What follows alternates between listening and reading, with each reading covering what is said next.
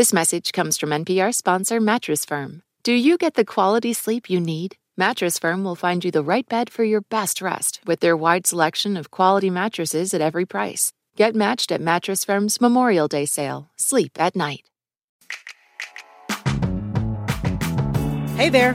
You're listening to It's Been a Minute from NPR. I'm Brittany Luce. Famously, the Oscars are this weekend. And the Oscar goes to.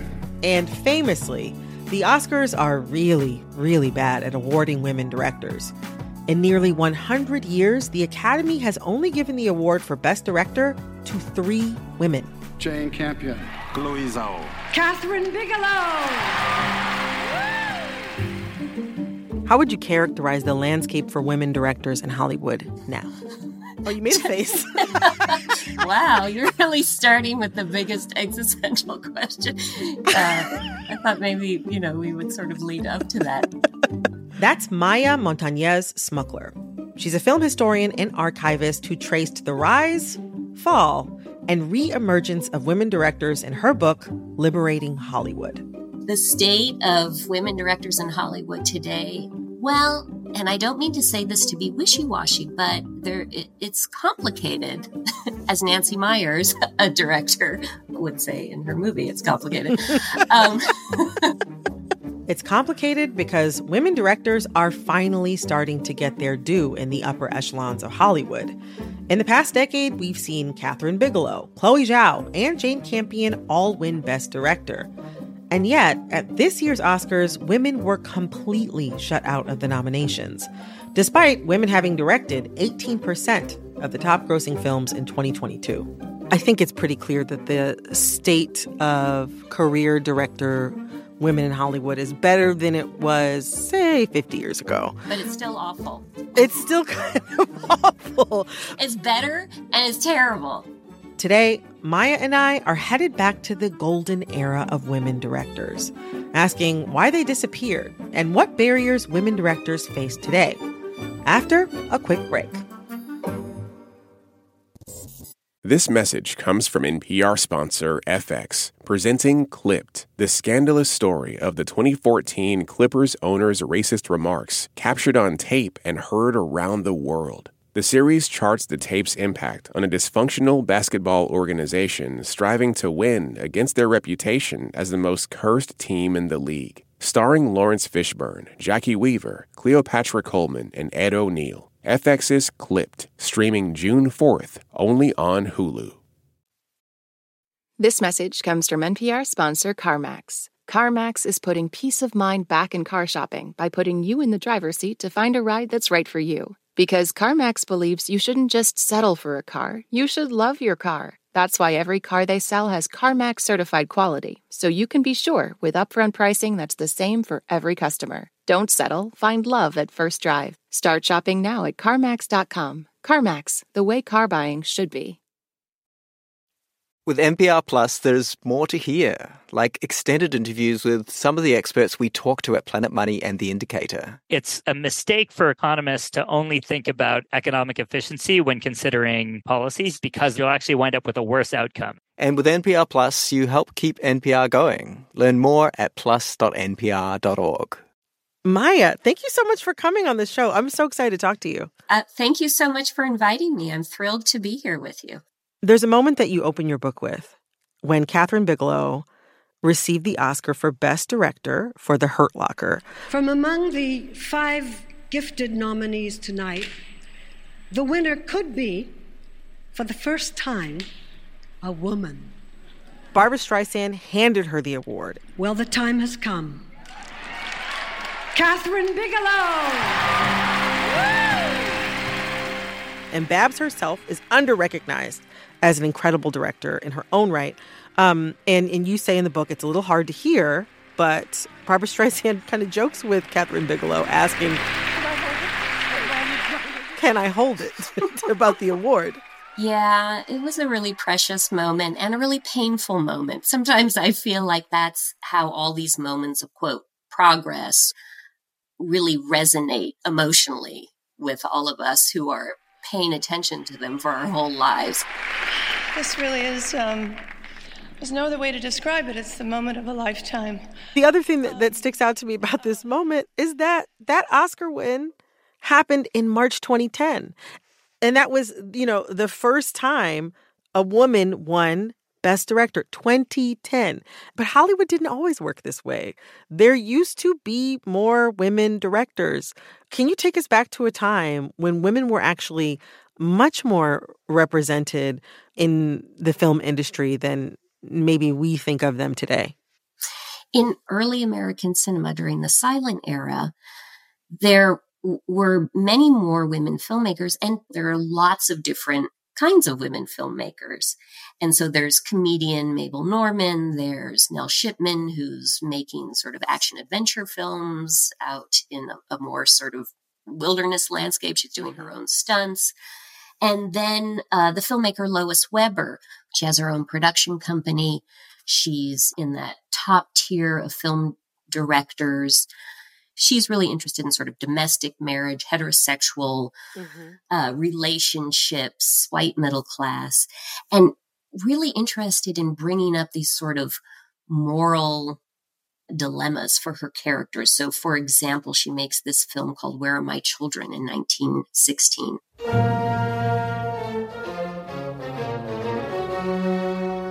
A feature film about a white middle class family, kind of upper middle class family. And the woman and all her friends are trying to legalize birth control. Hmm.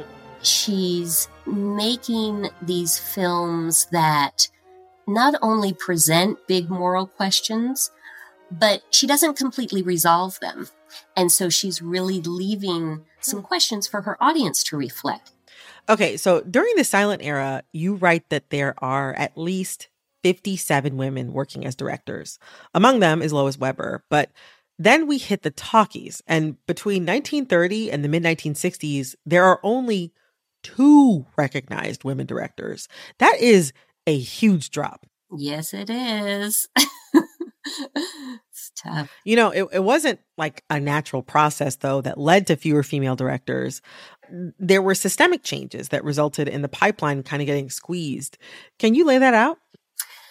So, the transition to sound, that transition was an enormous economic risk. And so it demanded tremendous financial investment. And so Wall Street is brought in to assist and, and invest in Hollywood's hmm. shift. And so with Wall Street comes the masculinized culture of the financial industry. Hmm. And hmm. production is centralized the production of films talent is under contract. Mm-hmm. We have the big studios that are controlling production, distribution, exhibition. So we have vertical integration. And so mm. with that comes just a more traditional social culture within this creative industry. And so women are not going to have that creative and financial control that they had during the silent era. Hmm. You know, it, it, in talking to our our editor, kind of reminded her of what happened with celebrity chefs, or even just that sort of being like a chef de cuisine yeah. and cooking, uh, where once an industry becomes quote unquote professionalized, yep. it creates more gatekeepers, and and thus that shuts, you know, marginalized people, people of color, women out. But but but there were two women. Who who were they? we have these two singular directors, Dorothy Arzner, mm-hmm. who transitions from the silent era to then become a director during the 30s and 40s. I know you want me to tear my clothes off so as you can look your 50 cents worth. 50 cents for the privilege of staring at a girl the way your wives won't let you. What do you suppose we think of you up here? With your silly smirks your mothers would be ashamed of. And then Ida Lupino, who was a well known actress who then starts her own independent production company in the late 40s. You see, they tell me I have to decide whether you and I stick together, whether we both go our own ways. Tell me, couldn't we try it? You got an Ida Lupino poster. Yeah. Behind you. It's like 10 feet tall. It's crazy. it's, it's my inspiration. Um, mm-hmm. And she writes and produces, and sometimes she even directs herself. So those are the two singular women directors during the classic Hollywood era. You know, that takes us to the 70s, though, which is described in your book as a time that people thought of as a period of extraordinary potential for people who wanted to direct films. There was a boom in independent filmmaking and in the distribution of foreign films in the United States, which kind of shook up the, the filmmaking marketplace, studios were trying to keep up and pump out movies while also trying to capture these young audiences, these young, probably now that I think about it, boomer audiences. Yes. Um, a big, who, yeah, the big boomer audience. Exactly. Yeah. The big boomer audience who's grown to have different like ideals and tastes than their greatest generation and silent generation parents. And so they needed young directors. Hollywood is looking for young directors. What did Hollywood do to fill that need? As the industry then moves into the 60s and 70s, civil rights movement, feminist movement are mm-hmm. changing mm-hmm. every aspect of American life social, cultural, pop culture, legal. And Hollywood is also really trying to adjust to the times. The studio system has declined. And so who's going to make these movies that's going to um, catch Hollywood up with mm-hmm. audiences. So, in a lot of ways, it's very true that if you were young and ambitious and love film, you could make a movie in Hollywood, make a movie for a studio in Hollywood. But the important part of that is if you were a white man. And so there's a lot, you know, all these important and, and favorite films, Martin Scorsese, Peter Bogdanovich, mm. Francis Ford Coppola. Mm-hmm. Um, Hal Ashby is a, a, little older than this sort of figurative generation, but mm-hmm. he's in there. Warren Beatty.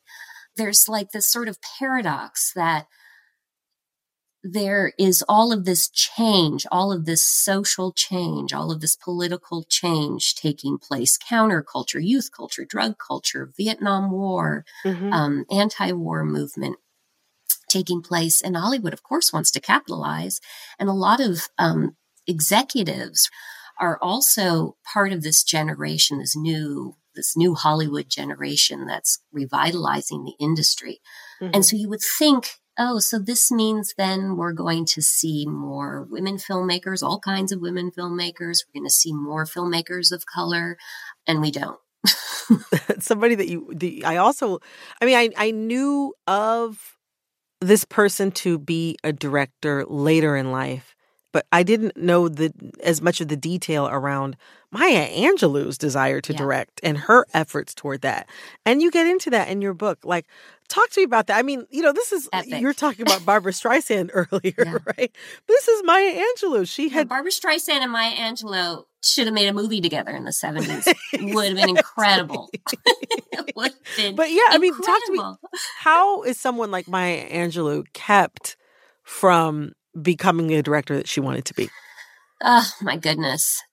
In the 70s, she is it's announced that she is going to adapt for the screen and direct I Know Why the Cage Bird Sings for uh, as a film made by an independent production company and that right. she's going to be the first black american woman to do this she hmm. joins the directors guild as the first black woman in the feature film or in the director category so hmm. this is an incredible historical moment she is so busy in the 70s she writes the screenplay, uh, original screenplay for the film Georgia, Georgia, starring mm. uh, Diana Sands in 1972.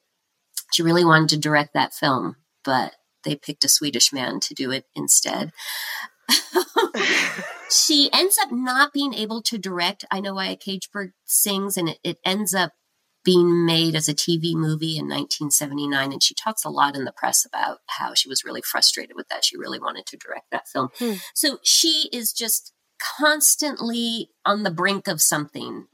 And she just never can make that feature film in the director's capacity. Of course, in 1997, hmm. she directs, she makes her directorial debut with Down uh, In the down Delta, the Delta for and she's Showtime, in right. her seventies. Yeah, it's it's you know, I mean, you've really broken down the fact that Barbra Streisand and Maya Angelou were um kind of kept from realizing their you know directing aspirations during that period um or at least in the way that they wanted to. Two of the biggest most impactful women on you know american cultural history ever right?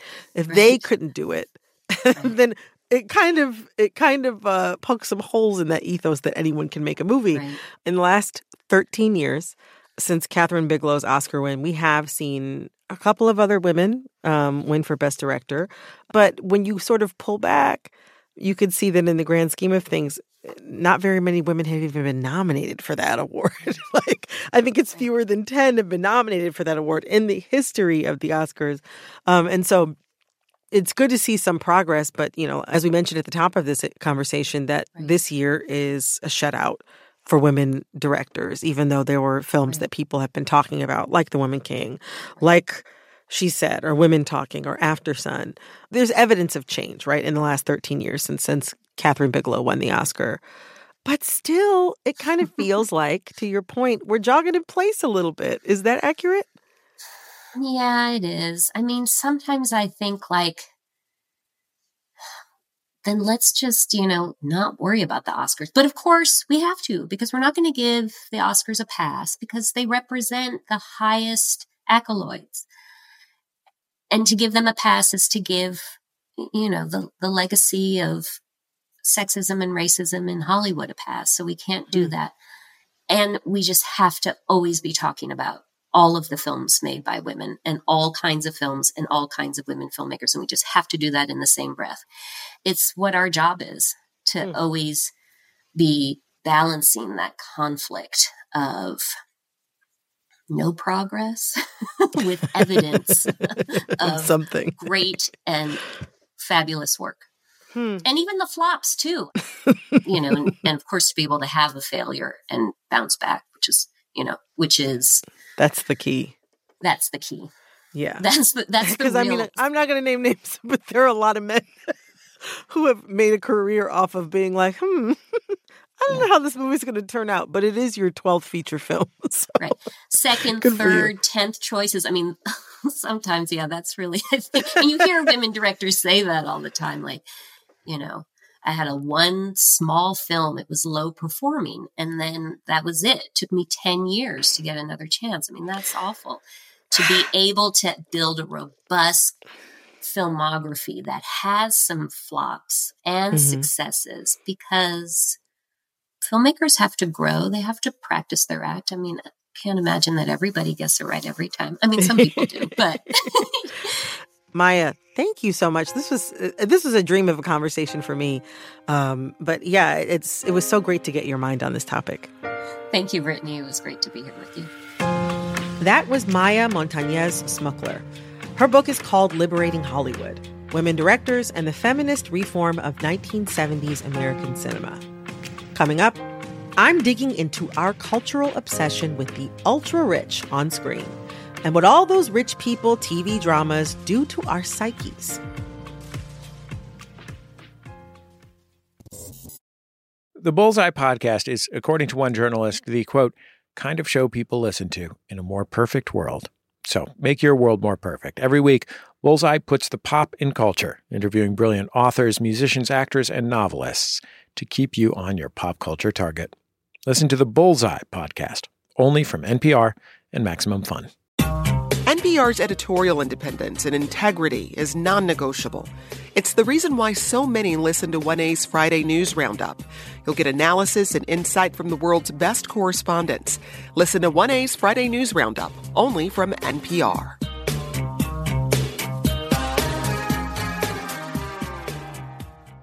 You care about what's happening in the world. Let State of the World from NPR keep you informed. Each day, we transport you to a different point on the globe and introduce you to the people living world events. We don't just tell you world news, we take you there. And you can make this journey while you're doing the dishes or driving your car. State of the World podcast from NPR. Vital international stories every day. From the campaigns to the conventions, from now through Election Day and beyond, the NPR Politics Podcast has you covered. As Joe Biden and Donald Trump square off again, we bring you the latest news from the trail and dive deep into each candidate's goals for a second term. Listen to the NPR Politics Podcast every weekday. Lately, I've been watching a lot of movies and TV shows that immerse us in the lives of filthy, rich jerks. Triangle of Sadness, The Menu, The White Lotus, Succession. And I don't watch Billions, but I did just learn that it's about to have four spin-off shows. You can't swing a diamond studded something or another without hitting a prestige project about the ultra wealthy. There's a lot of these shows. That's Nina Metz. She's a TV and film critic at the Chicago Tribune. And she thinks there's too many stories about the super elite especially when there's been increased public interest in organized labor. Last year, union petitions were up by half, and over 200,000 Americans became unionized workers. Did you know that last year was such a big year for union organizing? I was not aware that many new unions had formed in the US. I had I had yeah. no idea. And those storylines are absent from what we're seeing in TV and film.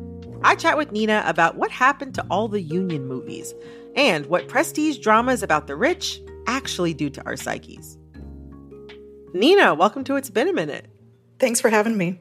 To jump right in, these pieces of media or entertainment, these films and TV shows, are obviously being ushered in by executives.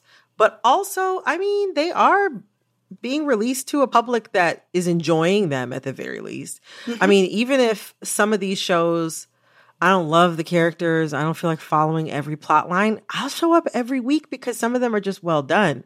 What is it about these shows or movies about the super wealthy that appeal to us as viewers? I think there's a few different reasons. I think audiences are seeking out escapism, and escapism is not without value, especially when it feels like the screws are tightening. I sometimes think of it as thumbing through a, a copy of Architectural Digest. it's fun to kind of like dive into those spaces. Like you said, they're very well made. The acting is terrific.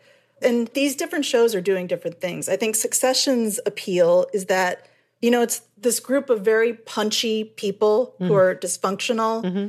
The writing is very antic and sharp, mm-hmm. and it really invites you to laugh at them. Greg, this is not Charles Dickens' world, okay? You don't go around talking about principles. Which is can feel sort of cathartic, right? Yeah. Like you have all this money and, and you're, you're, still so miserable. miserable. Exactly. Exactly. And on some level, you're like, I might have student loan debt that I'll be paying off for the next 40 years of my life. But I know a mother's love. Or like, right. you know, right. or like me and my siblings haven't plotted on each other like exactly. in very serious and real ways.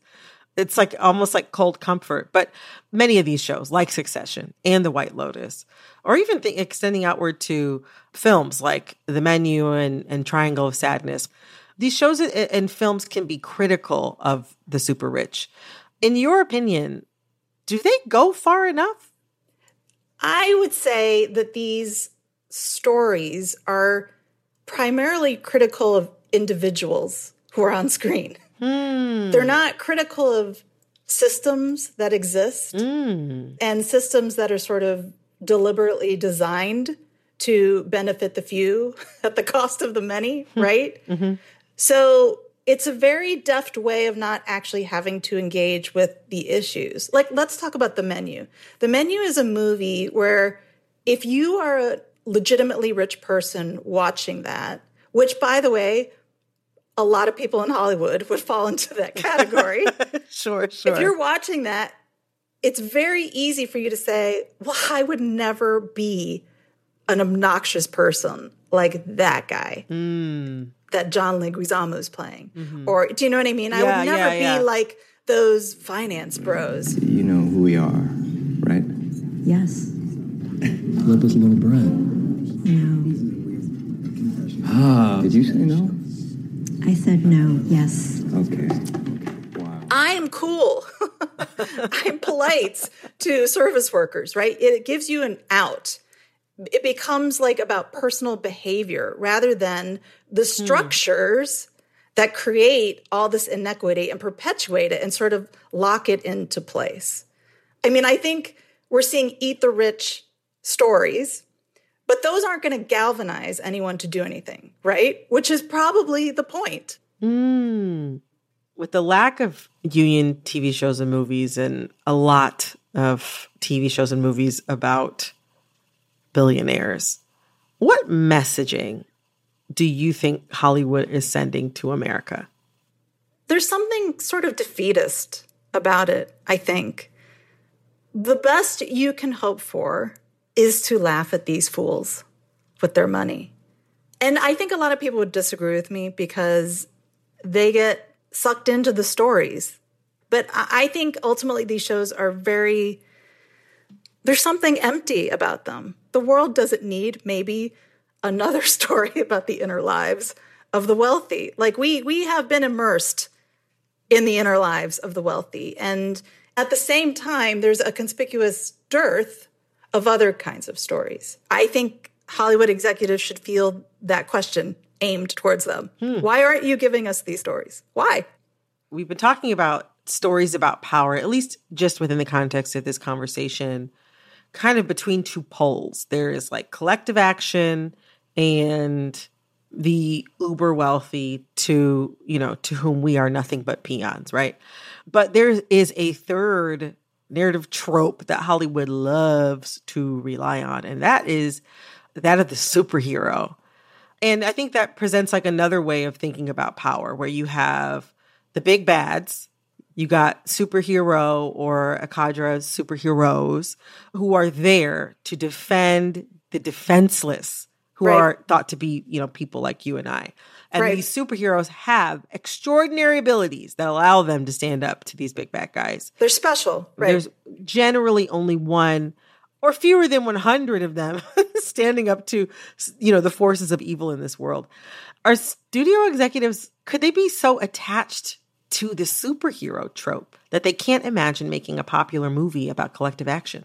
Right. You know, the guy who's the creator of The Boys, which is a TV series on Amazon, which is sort of a satire, let's say, of a lot of superhero tropes, has has sort of argued that so many years of superhero movies maybe have conditioned people to feel like someone has to come save us. Hmm. Like we don't save ourselves. It's someone else's job, someone with more resources, more talent, more whatever. I think there's actually something to that because there's another genre, especially on TV, which are cop shows. Right. And so to me, I think, huh, if you look at these stories in aggregate, what they are saying is if there's any saving to be done, hmm. leave that to us. Because you, regular, degular people, you can't beat the odds. Hmm. If we take all of this together, maybe that's one message that's being sold to us. Well, on the flip side, you sort of have the narcotic of Succession, the White Lotus. Hmm. None of these things are in- inspiring people to action. So, again, is that intentional or is that just a byproduct of what's been happening in Hollywood right now? I don't know. But I do think the media we consume isn't just entertainment, it seeps into our subconscious and hmm. it shapes the way we think about the world and the way we think about what's possible. So if seeing regular people band together, if that was ubiquitous in TV and film, it would probably seem less daunting. the lack of representation around unions is even more surprising to me when you think about the Hollywood writers' strike of 2007 2008 which w- lasted months lasted months it lasted so long that it changed the media landscape it, it paved a way for the rise of reality television because there weren't Yep. writers so producers and execs had to come up with unscripted programming. Many of the people who are working in TV today remember this writer's strike of 2007, 2008. But also, like, Hollywood is preparing for the possibility of another Writers Guild strike this spring. there's probably a lot of union scripts out there somewhere, right? Somebody's writing these union stories. Yeah. But where are I guess the, sh- the the union shows and union movies of today? Like somebody's probably writing these things. Why aren't they getting to the screen where you and I might see them? I've heard from a few people very off the record that, you know, they will have meetings with development executives who would be interested in storylines like this, but uh, further up the food chain, it's just not going to get greenlit. The very Hollywood executives we're referring to would be the targets in this story of bosses who need to reform and stop exploiting their workers. So we're not in the rooms where the decisions are being made. Right. And where executives are sort of speaking freely. So all we can do is try to extrapolate from what is getting made. Are there narrative challenges to making union movies? I mean, I think there are challenges to making a good story. Hmm. And I suspect that there are many screenwriters who can and do want to do this. They're just not getting the funding, they're just not getting greenlit. I was looking back, you know, there's all these old shows on Tubi. The A Team is one of them. The A Team was this action adventure show from the 80s. It's a goofy show, and it's about these sort of uh, soldiers of fortune who help out the little guy. I, I did not expect to see an episode devoted to helping farm workers unionize. The A Team thanks you. The newly founded Workers Cooperative thanks you. You'll have a union in this valley over my dead body. That's exactly what I was telling our union members this morning. We're working on a thing. This is in 1983. This episode airs. I mean, that's squarely in Reagan's America. That's right. And we don't even just see a, a random episode like that today on broadcast network TV. It's just not showing up as a storyline, let alone the main storyline. You know, the most recent show that really sort of dug into this was Superstore. Yeah, I loved that show. Yeah, which, you know, has not been on the air for a couple of years now. Yeah. It was the last one. It was a show about work. I really like shows about work and the work of work. and Superstore was about work. And it was told from the perspective of these big box workers unionizing and what that process looked like. Sandra is going to be passing out some union authorization cards. Can I keep mine on my wallet? Oh, sorry, I should clarify. After you sign, I file them with the National Labor Relations Board. I'm going to laminate mine. Uh, no, again, I do need those back. If we're, we're talking about like on the shows that currently exist on a show by show basis, why aren't we seeing storylines either like that one off A team episode or more mm. sort of concerted storylines? I think there's the fear that when you talk about like labor issues, it sounds like eat your vegetables content. Does not sound fun, right? Oh I gosh. could see that. I could see that. Like the white, Lo- wait, let's go on a five star vacation to the White Lotus. I don't Right, want to do labor organizing. But here are two shows that are very popular that are not necessarily about unions, but they're about work Mm-hmm. and labor. Abbott Elementary. Yes. And The Bear. Yeah. So these are two very different shows about people, some of who don't even like each other, coming together to problem solve, to strategize, to figure out a way to do the thing together. It's hmm. not an individualistic project. It only works if we all come together to figure this out. And those shows are funny and very, very popular. So they're sort of these outliers that I think provide a good counterbalance. It's it's not enough, but I mm. feel like they are a persuasive argument that there's an audience for this. People like these shows and they will watch them. Well, Nina, thank you so much for joining me today. Thanks for having me. Thanks again to Nina Metz. You can find her work at the Chicago Tribune. This episode of It's Been a Minute was produced by Barton Girdwood, Alexis Williams, Liam McBain, Corey Antonio Rose. Our editor is Jessica Placzek. Our intern is Jamal Michelle. Engineering support came from Joby Tanseko. Our executive producer is Veralyn Williams. Our VP of Programming is Yolanda Sangweni. Our Senior VP of Programming is Anya Grundmann. All right, that's all for this episode of It's Been a Minute from NPR. I'm Brittany Luce. Talk soon.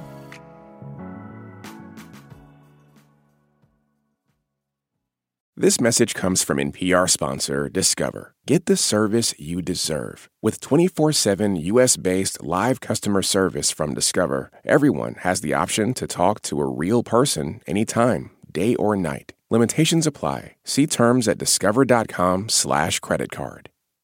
This message comes from NPR sponsor BetterHelp. When you're carrying around a lot of stress, therapy is a safe space to get it off your chest. If you're considering therapy, give BetterHelp a try at betterhelp.com/npr to get 10% off your first month. On the TED Radio Hour, in the middle school cafeteria, Ty Tashiro always sat with his equally nerdy buddies. The socially awkward kids who were the furthest thing from cool. And he often wondered, Why am I so socially awkward? And what am I going to do about that? Now, Ty is a psychologist and expert on awkwardness, and he has some answers. That's on the TED Radio Hour from NPR.